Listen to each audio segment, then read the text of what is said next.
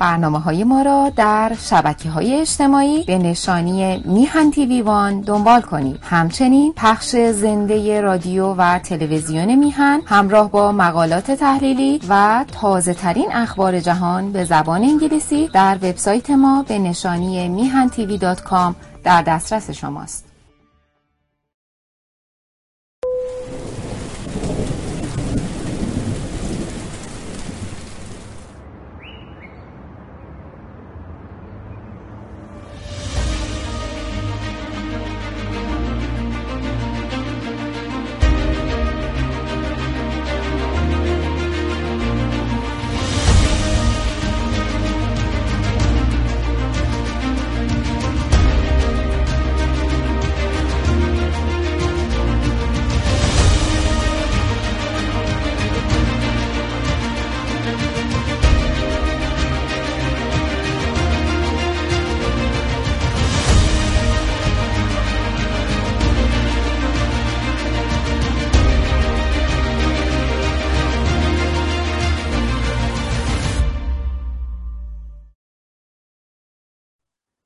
درود بر شما. هجدهمین برنامه برای یک زندگی معمولی رو تقدیم شما می‌کنم. برنامه امروزمون رو اختصاص دادیم به موضوع آموزش در نظام ایدئولوژیک. همگی به خوبی می‌دونیم که آموزش و پرورش در هر کشوری می‌تونه مهمترین رکن توسعه در اون کشور باشه و به نظر می‌رسه که وزارتخونه مهمتر از آموزش و پرورش نداشته باشه. آموزش و پرورش در هر کشوری کارخونه آدمسازی و کادسازی و پرورش نیروی انسانی برای آینده اون کشوره. نظام آموزش و پرورش ایران چهل و سه ساله که با مشکلاتی دست و پنجه نرم می‌کنه که شاید دورانش در کشورهای توسعه یافته خیلی وقته که تموم شده. در برنامه امروز به بررسی وضعیت الگوی آموزشی ایدئولوژیک خواهیم پرداخت.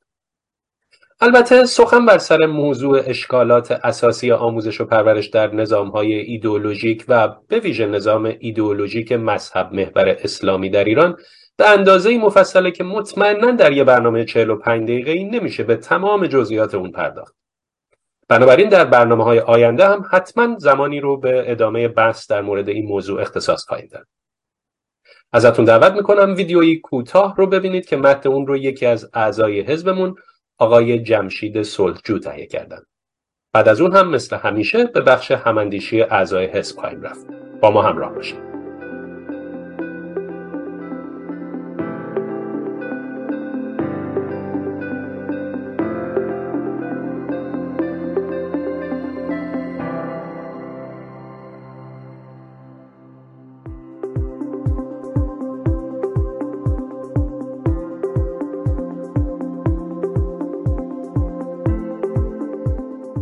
نظام آموزشی رو میشه کارخونه ساختن آدم اجتماعی به حساب آورد.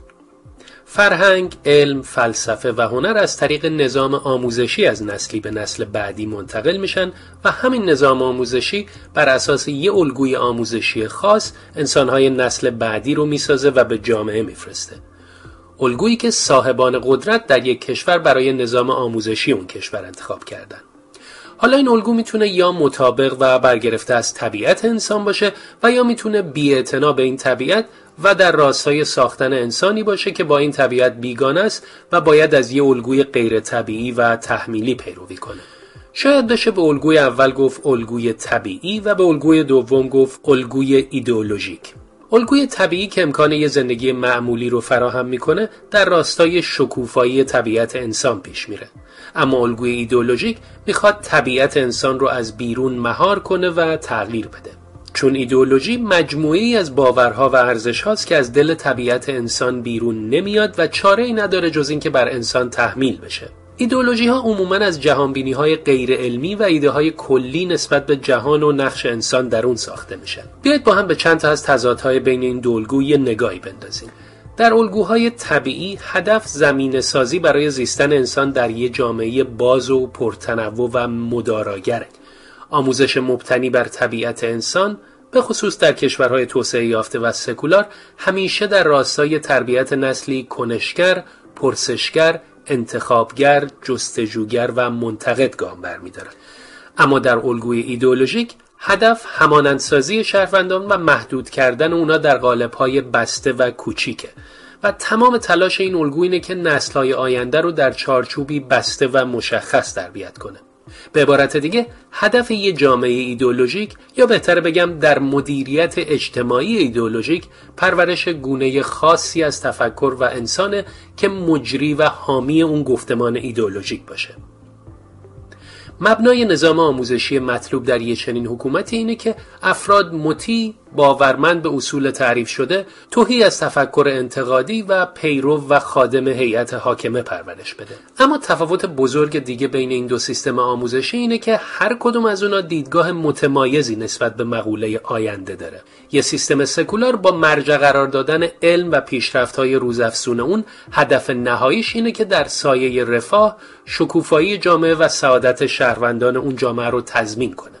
اما ایدولوژی ها با توسل به یه دوران طلایی که در گذشته دور اتفاق افتاده و فضیلت رو در رجعت به اون دوران می‌دونن در تلاشن تا آینده رو تا جایی که بشه به اون گذشته مقدس نزدیک کنن. تفاوت بعدی بین این دو سیستم آموزشی اینه که سیستم ایدولوژیک با گذشته هم کار داره. مثلا توی نظام آموزش و پرورش اسلامی فعلی در ایران از همون سالهای آغازین انقلاب اسلامی تحریف کتابای تاریخ یکی از اولین تغییرات آموزشی حکومت جدید بود. یعنی این حکومت با سیستم ایدولوژیک آموزشی خودش علاوه بر تحریف کتب درسی تاریخ تاریخ کشورمون رو به قبل و بعد از اسلام تقسیم می‌کنه و سراسر تاریخ قبل از اسلام رو تاغوت، تباهی، ظلم و ناکارآمدی تعریف می‌کنه. و اسلام رو مبدع آبادانی، توسعه، پیشرفت و شکوفایی همه جانبه به نسلهای آینده معرفی می‌کنه. یکی دیگه از مشکلاتی که تمام حکومت های ایدولوژیک برای سیستم آموزشی ایجاد می‌کنن نگاه امنیتی به الگوی آموزشی کشوره. حاکمان چنین نظامهایی از هر گونه فعالیتی که سیستم حکومتیشون رو تهدید می‌کنه میترسن و بنابراین نگاه امنیتی و اراده سرکوب رو حتی به مدارس میکشونن. در کشور ما ایجاد نهاد بسیج در مدارس و تشویق خبرچینی و معمورسازی در بین کودکان زیر سن قانونی یکی از موارد نچندان بررسی شده نقض حقوق بشر و سوء استفاده از کودکانه. همونطور که گفتیم این نگاه امنیتی میدان سرکوب رو به درون مدارس هم کشونده و اخیرا می‌بینیم که انتقام جنبش آزادی خواهی زنان و دختران ایران زمین و رستاخیز ملی اونا رو چطور از دانش آموزان دختر می‌گیرن؟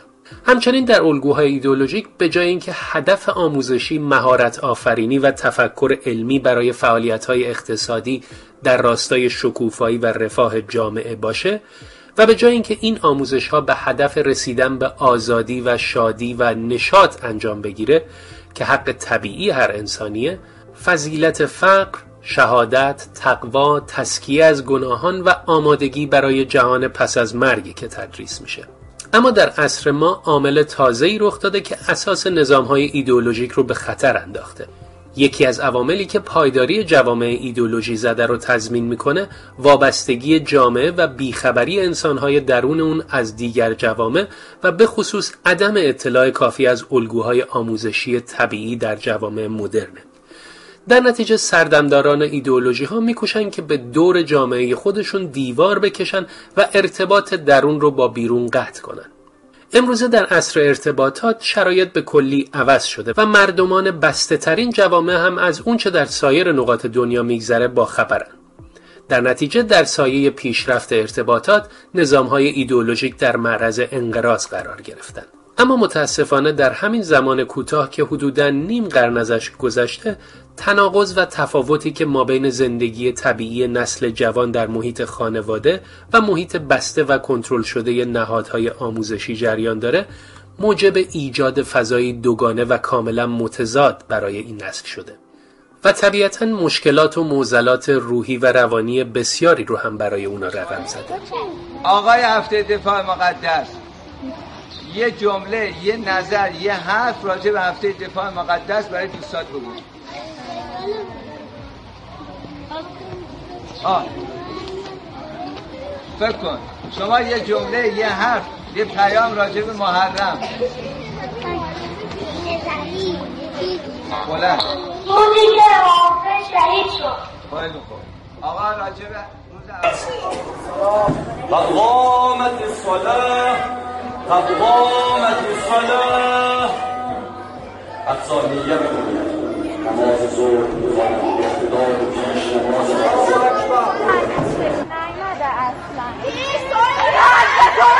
زن آزاد منم هیچ توی هر توی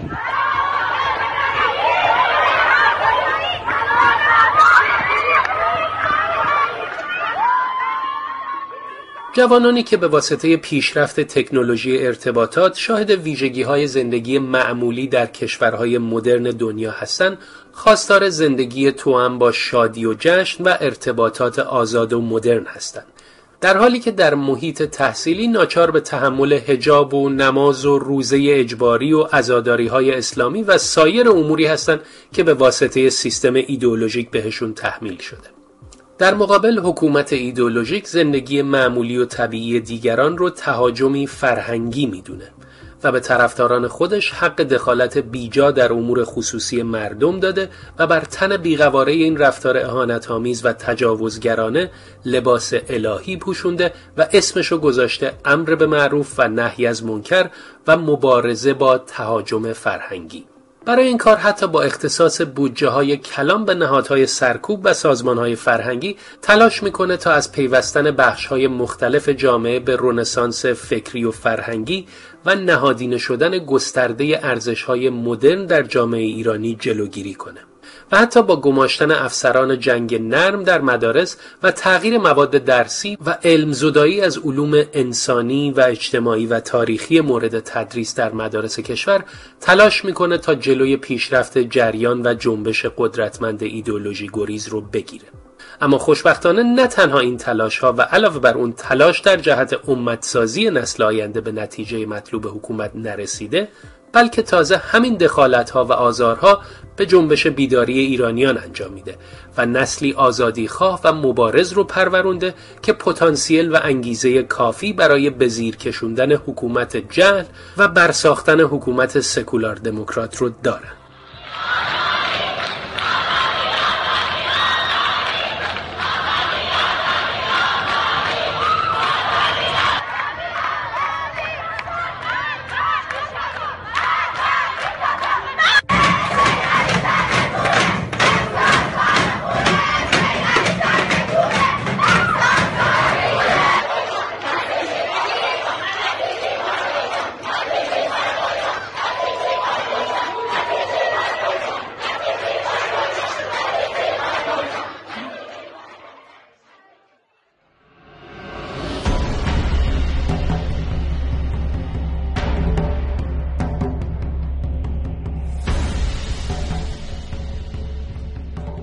بسیار خب منظور ما البته کسانی که در سیستم آموزشی کار می‌کنند مثل معلم ها و استادان نیست بلکه سخن بر سر اینه که سیستم ناکار آمده و حتی بهترین معلمان و استادان هم نمی‌تونن در درون این سیستم ناکارآمد کارآمدی خودشون رو به طور کامل و نهادینه شده بروز بدن.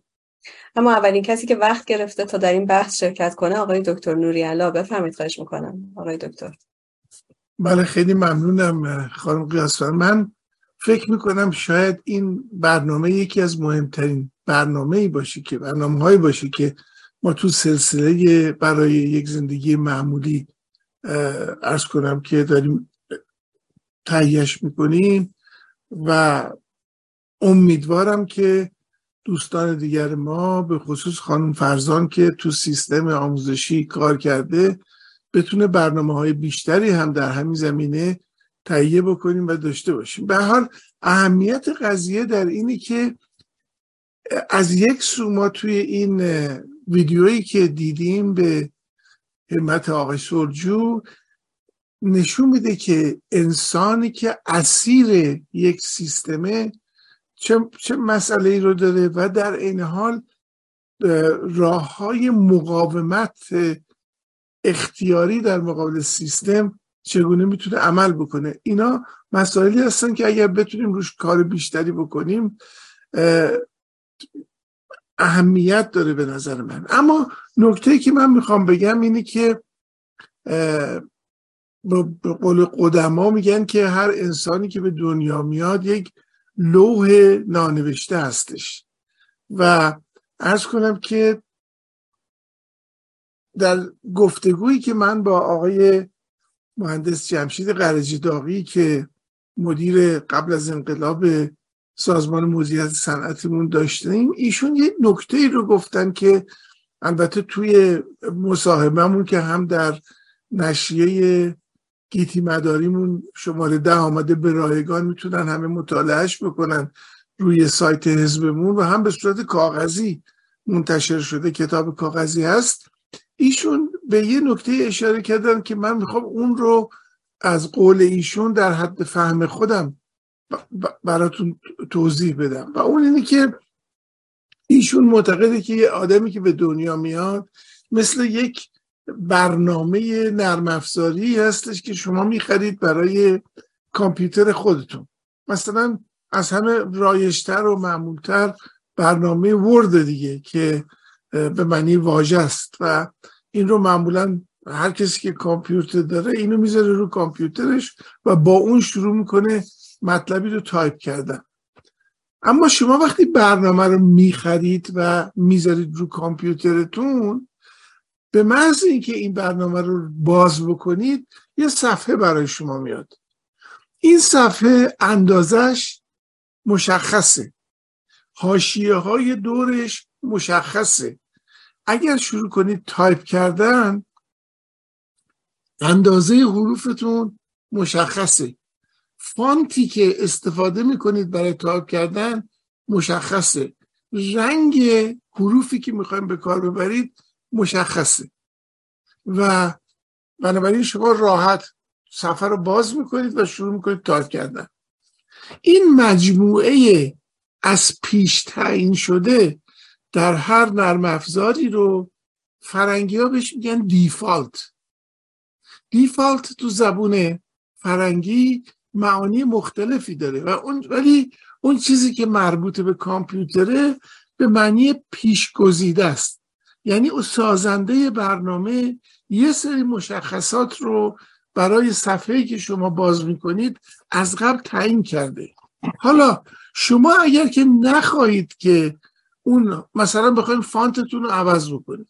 بخواید اندازه حروفتون رو عوض بکنید. بخواید رنگ حروف رو عوض بکنید. بخواید اندازه کاغذ یا حواشی کاغذ رو تعیین بکنید شما اجازه دارید که این کار انجام بدید. و به راحتی می‌تونید اون طوری صفحه خودتون رو درست بکنید که دلخواهتون هست. آقای قرچه داغی در اون گفتگویی که من با ایشون داشتم میگفتش که function یا کارکرد فرهنگ هم در واقع همین دیفالته. یعنی شما وقتی که به دنیا میایید توی خانواده به دنیا میاد اون خانواده به محض اینکه شما در بیابید چیزی رو بتونید تو سیستم ذهنی خودتون جا بدید شروع می‌کنه به شما تعلیم دادن آموزش دادن. توی کلمه فرنگیش که میگن تربیت و خداوند رو میگن رب و کسی که آموزش میده رو میگن مربی این تربیت کردن از لحظه از بعد تولد شروع میشه. تو خانواده شما تربیت میشید توی محله تربیت میشید توی جامعه تربیت میشید تو سیستم آموزش بربش تربیت میشید و همینطور همه اون چیزهایی که در فرهنگ جمع آوری شده این رو از کنم که به ذهن شما میده. و خب به همین دلیل هم است که شما می‌بینید که یه بچه که تو خانواده مذهبی به دنیا میاد خب مذهبی بار میاد. اگر مسیحی مسیحی میشه. اگر که یهودی یهودی میشه. یعنی اینا از نظر آدم که نگاه می‌کنه امور بدیهی هستن که اتفاق میفته. اما نکته در اینه که عین اون دیفالتی که توی نرم افزار شما وجود داشت اینا همه دیفالت محسوب میشن. این شما هستید که تصمیم می‌گیرید که این دیفالت ها رو بپذیرید و هم نبا بشید با جامعه و یا اینکه نپذیرید. بگید من دلم می‌خواد از فانت دیگری استفاده کنم. رنگ دیگری برای حروف خودم به کار ببرم. دنیا رو به شکل دیگری ببینم.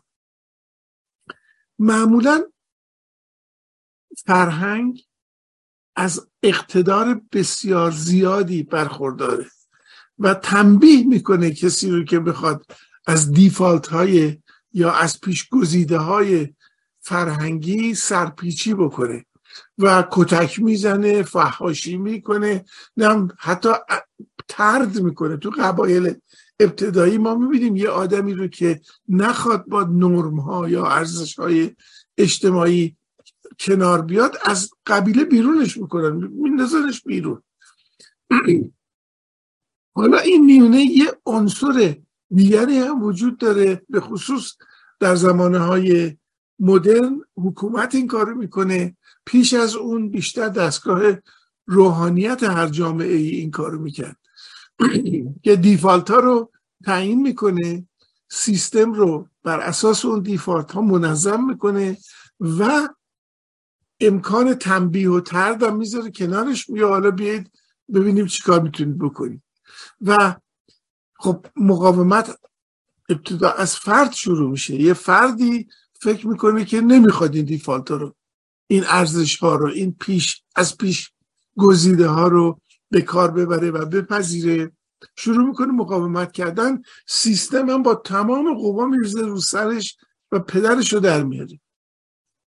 اما اگر که این مقاومت بتونه تسری پیدا بکنه به بقیه به گروه به فلان این حرفا شما می‌بینید که یهو این ویدیوی ما که می‌خوام قسمت تهیه کرده با چه صحنه هایی در مدرسه به پایان می‌رسه؟ و این بچه هایی هستن که می‌خوان دیفالت ها رو بشکنن. می‌خوام بگن آقا ما نمی‌خوایم این چیزی رو که شما به زور دارین تو کله ما می‌کنید انجام بدن من فکر کردم که این اشاره به این نظر آقای قرش داغی می‌تونه خیلی جالب باشه. اگر با عینک دیفالت به ماجرا نگاه کنید از پیش گزیده ها نگاه بکنید. یهو مسئله خانواده جامعه سیستم آموزش و پرورش و تصمیم گیری دستگاه های حاکمه بر جامعه معنی پیدا می‌کنه و مقاومت در مقابل اونها هم هم معنی پیدا می‌کنه و هم نشون میده که چقدر یک فرد شکننده است در مقابل سیستم. و چگونه اگر که همه با هم کار بکنن می‌تونن سیستم رو عوض کنن. سپاسگزارم. اما نفر بعدی که وقت گرفتن آقای شهرام عباسپور. بفهمید خواهش می‌کنم آقای عباسپور. ممنونم خانم قیاسفند. همینجور که دوستان صحبت می‌کنن هر کدوم از ما من فکر می‌کنم خاطرات زمان بچگی و مدرسه و اینا به ذهنمون میاد که واقعا چه روزهایی رو ما گذروندیم. قبل از ضبط برنامه هم با دوستان که صحبت می‌کردیم هر کدوم از دوستان خاطرات مدرسه رو می‌گفتن. واقعا چه دورانی رو گذروندیم. ولی وقتی هر کدوم از ما از اون فضا که میایم بیرون با سیستم آموزشی خارج از کشور که مطابقت میدیم و می‌بینیم که اینجا بچه ها رو چجوری آموزش میدن واقعا یه مقدار جای تأسف داره و حسرت می‌خوریم. خدمتتون ارز کنم تقریبا صحبت های من شاید ادامه صحبت های شما یا اینکه یه مقداری شبیه منتها من می‌خواستم. یکی از دوستانی که در امر آموزش و پرورش بود و سالها دبیر دبیرستان بودن ایشون نظرشون این بود که ما آموزش رو از پرورش باید جدا بکنیم. و نظر ایشون این بود که آموزش اون بخشیه که سیستم آموزشی یا مدارس موظفن که به بچه یاد بدن. منتها اون قسمت پرورشش بچه در خونه از پدر و مادر و والدینش در واقع پرورش می‌بینه. یعنی یه بخشی از اون آموزش رو هم از خونه از والدینش می‌گیره. ما اگر بخوایم اینو ربطش بدیم با این خیزش انقلابی اخیر ما می‌بینیم که پدر مادرای این بچه ها شاید اغلب در سیستم آموزش پرورشی زمان شاه فقید درس خوندن و شاید بخشی از اینا همونایی بودن که انقلاب کردن. و الان بچه وقتی در مدرسه میره آموزش می‌بینه و به قول شما و دوستان تحت مغزشویی قرار می‌گیره.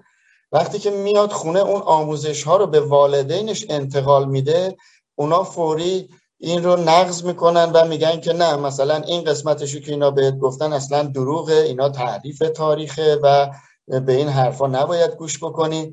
وقتی که بچه گرفتار این دوگانگی میشه برای اینکه بهتر بتونه حقیقت رو پیدا بکنه بعد اون بخشی که شما فرمودید الان دیگه دوره دوره ساتلایت و اینترنت و کامپیوتر و اینا هستش. به خصوص قبلا هم با هم صحبت کردیم که این سه سال کرونا خیلی فرصت خوبی بود برای این بچه ها که وقتی که از راه دور آموزش می گرفتن خونه فرصت کافی داشتن برای اینکه از کامپیوتر استفاده بکنن. و سیستم آموزشی کشورهای دیگر رو با کشور خودشون و سیستم آموزش پرورش خودشون مطابقت بدن. بعد اون آموزشی که در مدرسه میدن و اون صحبت هایی که پدر مادر می‌کنن اینا رو همه رو نشستن تجزیه تحلیل کردن پیش خودشون. و الان به این نتیجه رسیدن که در این قسمت آخر ویدیویی که تهیه شده بود می‌بینیم که دخترات چجوری شجاعانه روسری از سر برداشته و به بسیجی فوش میدن به اون آخوند روحانی فوش میدن و می‌بینیم که دارن با همه این تابوها مبارزه می‌کنن. اینه که خیلی دوست داشتم که اگر چون در ابتدای صحبتم آقای نوریالا فرمودن که احتمالا ممکنه برنامه های دیگه ای هم از این دست تهیه بشه خانم فرزان که خودشون هم در سیستم آموزش و پرورش بودن یا جناب دکتر نوریالا یا به صلاح با کمک هم دیگه من خیلی دوست داشتم که راجع به این بخش آموزش و پرورش بیشتر بدونم. ببینم که واقعا اینا چقدر می‌تونه یعنی کدوم بر کدوم می‌تونه اولویت داشته باشه یا اینکه این هر دوی اینا می‌تونه مکمل هم دیگه باشه. ما اگر بخوایم مثال بزنیم کره شمالی رو شما اگر در نظر بگیرید ما تو خبرها میشنیدیم که رهبر کره شمالی در یک جلسه ای که برای یادبود پدرش گرفته بود حتی شوهر امه خودش رو همونجا با تیر زده کشته به خاطر اینکه مثلا شما ظاهرا مثل دیگران خیلی عمیق از ته دل گریه نکردی ازاداری نکردی. اون جامعه تقریبا جامعه خیلی یک دستیه. ولی اگر به جامعه خودمون نگاه بکنیم این تناقضی که بین فرهنگ ایرانی یعنی اون سکولاریسمی که ایرانی ها بهش باور دارن. زمان شاه هم ما یادمونه خیلی ها نماز و روزه انجام می‌دادن. ولی اونجوری نبود که اینقدر تحت فشار مذهب باشن مثل امروز. ولی امروز می‌بینیم که با همه این فشارها بچه ها دقیقا دارن عکس اون چیزایی رو که تا به الان بهشون آموزش دادن و دارن انجام میدن. برای اینکه توی خونه از پدر مادر آموزش دیگه ای دیدن ممنونم خانم قیاس من همینجا فقط می‌خواستم این تناقض ها و دوگانگی ها رو راجع به صحبت بکنم که صحبت های دوستان رو میشنوم در ادامه. ممنونم. سپاسگزارم. اتفاقا نفر بعدی که وقت گرفتن خانم سارا فرزان هستن که شما اشاره کردید که دوست دارید بشنوید. خانم فرزان بفهمید خواهش می‌کنم. بله منم درود و عرض ادب دارم و همه دوستان به نوعی به مسائل اشاره کردن که یه گوشه ای از سیستم رو می‌تونه پوشش بده و خب های نوری هم که یک استراکچر و ساختار کلی رو در رابطه با موضوع آموز پرورش در سیستم های ایدولوژیک و سیستم های سکولار و سیستم هایی که محوریت سکولار دارن مطرح کردن. خب اگر اسم سیستم رو ما بخوایم بخوایم سیستم رو تعریف بکنیم باید بگیم که در یک سیستم آموزش و پرورش ما می‌تونیم از لایه ها و ابعاد مختلفی به این موضوع بپردازیم. شاید یکیش وضعیت بچه ها در داخل کلاس ها باشه. این سیستم در نهایت یک خروجی داره و یک کارکردهایی داره که بر اساس یک سری اصول و یک سری برنامه ریزی هایی سوار شده. بچه ها و کلاس و اون اتفاقی که داره سر بچه ها میفته یک بخشی از سیستم هست. بخشی دیگه محتوا و اون دستمایه هایی هستش که معلمین بر اساس اون آموزش رو شروع می‌کنن. بخش دیگه ساختار اداری آموزش و پرورشه. بخش دیگه بخش اقتصادشه بخشی دیگه بخش برنامه ریزی و کتب درسی هست و شاید بشه گفت در قسمت فضای بخش دیگه و فضای آموزشیه. اگر بخوایم سیستمی نگاه کنیم باید بگیم سیستم آموزش و پرورش هر گوشش باید جداگانه بررسی بشه و نگاه بشه که در یک سیستم ایدولوژیک چجوری به این خورده سیستم های داخل آموزش و پرورش نگاه میشه. یک سیستم ایدولوژیک از معلم چی می‌خواد؟ یک سیستم ایدولوژیک از بچه ها چی می‌خواد؟ یک سیستم ایدولوژیک محیط مدرسه و فضای فیزیکی مدرسه رو چجوری می‌خواد؟ یک سیستم ایدولوژیک اقتصاد معلم ها رو چجوری در نظر می‌گیره و چگونه بهش فکر می‌کنه؟ بنابراین یک برنامه های به نظر من واجب و ضروری هست که ما به طور جزئی به خورده سیستم های داخل آموزش پرورش فیلتر ایدولوژیک نگاه کنیم. یعنی نگاه کنیم ببینیم که یک سیستم ایدولوژیک ایدولوژی محور در یک ساختار آموزشی برنامه ریزی و محتوای درسی رو بر اساس چه اصولی تدوین می‌کنه؟ خب اگر فقط امروز بخوایم روی این موضوع بحث کنیم باید جداگانه فقط روی این بحث کنیم که برنامه ریزی و اصول برنامه ریزی و فلسفه آموزش و پرورش ایدولوژی محور چه خواهد بود؟ و بعد بریم سراغ این که بگیم خب در این سیستم چه بلایی سر بچه ها میاد چه بلایی سر معلم ها میاد چه بلایی در ساختار میاد چه اتفاقهایی در اقتصاد میاد و جداگانه هر کدوم از اینها رو بررسی بکنیم و در نهایت بگیم خروجی این سیستم که قرار شهروندانی با کارکردهای اجتماعی که در واقع در دانشمندان خیلی مهم فلاسفه خیلی مهم تعلیم و تربیت مثل مکس وبر مثل جان دیوی مثل پستالوزی مثل خیلی های دیگه روش تاکید کردن این خروجیات چه خواهند بود. که نهایت دانش آموز در یک سیستم ایدولوژی محور چه کارکردهایی پیدا می‌کنه. خب من از فلسفه تعلیم تربیت امروز فقط میگم. من می‌خوام بگم در یک سیستم تعلیم و تربیتی که ایدولوژیک هست و فلسفه تعلیم و تربیتش میاد که یک ایدولوژی خاصی رو ترویج بکنه و آموزش بده تمام محور برنامه های برنامه ریزی اون در این راستا قرار می‌گیره که اون ایدولوژی رشد بکنه در اون جامعه و بتونه حاکمیت و حکومت ایدولوژی رو نگه داره. بنابراین همه هدف ها فدای حفظ این ایدولوژی و حفظ اون حاکمیت ایدولوژی خواهد شد. در برنامه ریزی تعلیم و تربیت ما بر اساس فلسفه تعلیم و تربیت اصولی رو استخراج می‌کنیم که بر اساس اون اصول محتوا تولید می‌کنیم و بر اساس اون محتواها هدفهای رفتاری رو تولید می‌کنیم که میره تا برسه دست معلمان در کلاس اونها تدریس بشه. خب اینجا ما میایم می‌بینیم در یک سیستم ایدولوژیک محور که حالا اینجا اسمش میشه اسلامی می‌تونه جای دیگه بشه یک سیستم ایدولوژی کمونیستی یه جای دیگه بشه سیستم ایدولوژی مارکسیستی. فرق, فرق نمی‌کنه. هر ایدولوژی که اصلا ناسیونالیستی فاشیستی هر ایدولوژی که می‌خواد در یک حاکمیتی ماندگار بمونه در سیستم آموزش پرورشش ورود می‌کنه و به طور خیلی سیستماتیک برنامه ریزی رو تدوین می‌کنه که به بقای خودش ادامه بده و این بقا رو تضمین بکنه. حالا این بقا بر چه اساسی تضمین میشه؟ خب میاد تو کتاب های درسی و میره بر اساس اون دیدگاه ها و مزامینی که در فلسفه هست. سپاسگزارم.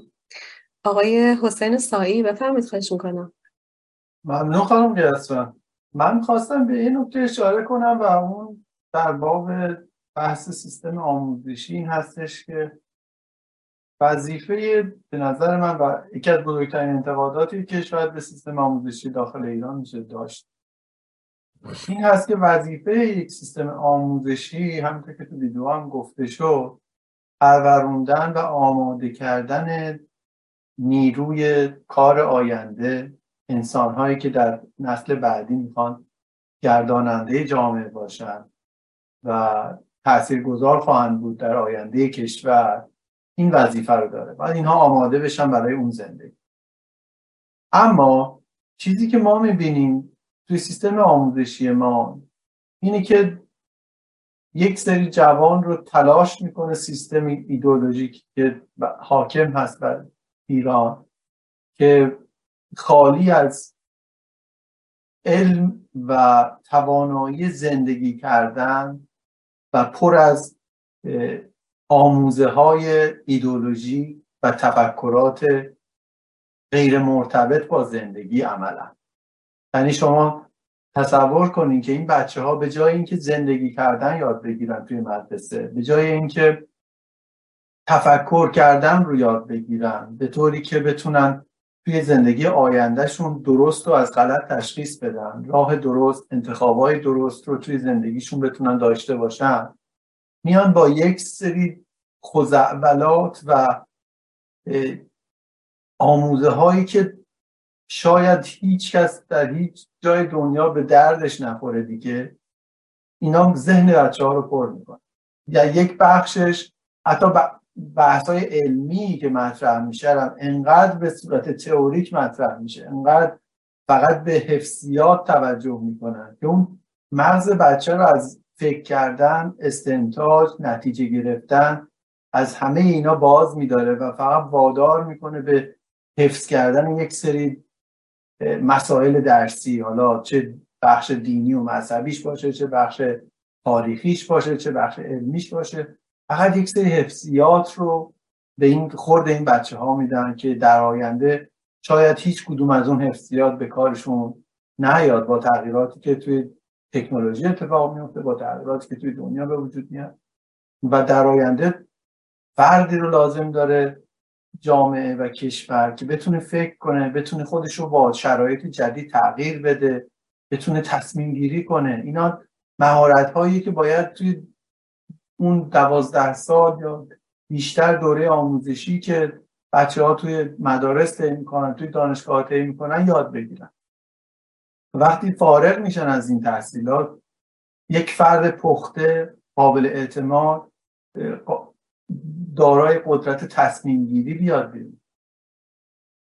من متاسفانه میگم اینجا می‌بینم توی مدرسه های سوئد که هستیم چقدر قشنگ به بچه ها تصمیم گیری یاد میدن. چقدر قشنگ همکاری با تیم رو یاد میدن چقدر قشنگ نگفتن و مقاومت در مقابل نظرهایی که قبول ندارن رو بهشون یاد میدن. چقدر قشنگ زندگی کردن یاد بهشون میدن. ولی که متاسفانه وقتی میریم توی سیستم آموزشی ایران انقدر به قول خود حالا این حزب یعنی اسلامیون مستحباتشون انقدر شده بیشتر از واجبات که دیگه واقعا میگن شور کل سیستم رو در آوردن. یعنی اصلا سیستم آموزشی داره لنگ می‌زنه رو به قرقراس مثل بقیه حکومت. در حال من فکر می‌کنم چیزی که مهم هست باز دوباره تکرار می‌کنم اینی که به بچه قدرت تشخیص یاد بدیم به بچه زندگی کردن یاد بدیم توی سیستم آموزشی. بتونه بین خوب و بد خودش تصمیم بگیره. نیاز به تقلید نداشته باشه. یک نفری که 90 سال ازش پیرتر هستش و نمی‌دونه اصلا دنیا رو الان با چه سیستمی دارن اداره می‌کنه. ممنون. سپاسگزارم. نفر بعدی که وقت گرفته خود من هستم. خواستم ارز کنم که در واقع خواستم روی یک فرایندی تاکید کنم که می‌دونم که حکومت اسلامی سالهاست به ویژه در مدارس و دانشگاه ها داره ازش استفاده می‌کنه. البته نه تنها رژیم اسلامی بلکه تمام حکومت های ایدئولوژیک از این فرایند دارن برای تحت تاثیر قرار دادن سیستماتیک اشخاص استفاده می‌کنن و اون فرایند چیزی نیست جز مغزشویی سیستماتیک که فرایندیه که حکومت های ایدئولوژیک برای تغییر افکار آدما و تغییر باورهای آدما داره از این روش از این مغزشویی استفاده می‌کنه و این روش رو از سنین کودکی افراد در یک کشور یا افراد یک ملت شروع می‌کنه. اما در رابطه با همین فرایند و همین موضوع که عرض کردم در سیستم آموزشی نکته دیگه هم به فکرم رسید و اون این بود که علاوه بر کتب درسی رسانه ها هم یکی از مواد آموزشی محسوب میشن. همیشه هم همینطور بوده. یعنی همیشه رسانه ها بخشی از مواد آموزشی بودن. الان اینترنت اومده ولی در دورانی که ما کودکی و نوجوانیمون رو گذروندیم رژیم اسلامی این شانس رو داشت که دسترسی به جهان مدرن برای کودکان و نوجوانان دهه های پنجاه و شست فراهم نبود. البته این مفهومش این نیست که در اون دوران رسانه های اجتماعی و میدیا جزو مطالب آموزشی نبوده باشند رسانه های دوران ما مثلا برنامه کودک و نوجوان بود شعرهای کودکانه بود داستانهای صوتی کودک و نوجوان بود که اگر خاطرتون باشه اون موقع به صورت نوار قصه ما داشتیم خیلی آمون در کودکی داشتیم. سرودهای کودک و نوجوان بود کتاب داستانها سینما تئاتر تئاتر کودک و نوجوان البته منظورم هست و مجلات کودکان و به ویژه نوجوانان. و رژیم اسلامی هم از تمام این رسانه ها که اون موقع تنها رسانه هایی بود که در دسترس داشت و این شانس رو داشت که به اینترنت وصل نبود در جهت این مقصوی سیستماتیک استفاده می‌کرد. یعنی همه اینا جز رسانه ها یا همون میدیایی به حساب می اومد که رژیم اسلامی این شانس رو داشت که روی اونها کنترل کامل داشته باشه بدون اینکه پای دخالت و تاثیرگذاری جهان مدرن در میون باشه. بعد کم کم اینترنت اومد که بهش گفتن تهاجم فرهنگی. چرا؟ چون اون نظارتی که روی اون رسانه های موجود اون زمان داشتن و اون سانسوری که روی مفاهیم آموزشی اعمال می‌کردن. اون مخشویی که بر خیلی بی سر و صدا را انداخته بودن کم کم داشت به هم میریخت و دیگه توی هر خونه ماهواره پیدا می‌شد کامپیوتر پیدا می‌شد. هر کامپیوتری به اینترنت وصل بود. کم کم فرصت برای اون مخشویی که عرض کردم هی داشت از بین می‌رفت و خرابتر و خرابتر می‌شد.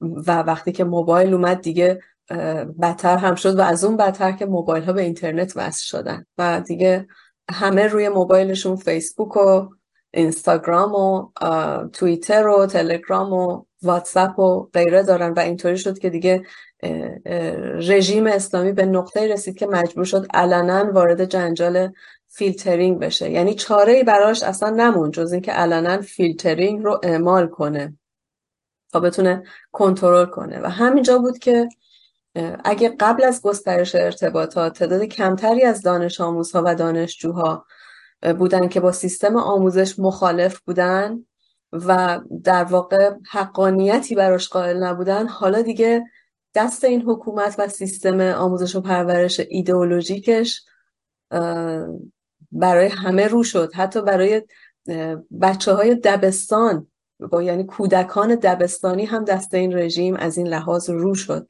و به همین خاطره که هرچی میگذره هممون بیشتر و بیشتر از انهدام و سرنگونی این رژیم مطمئن میشیم برای اینکه تکنولوژی دائم رو به پیشرفته. و من فکر می‌کنم همین پیشرفت و توسعه رسانه هاست که این تفاوت فاحش رو بین کودک و نوجوان دهه های اخیر با کودکان و نوجوانان دهه های پنجاه و شست و هفتاد و هشتاد به وجود آورده. و این واقعا باعث خوشحالیه.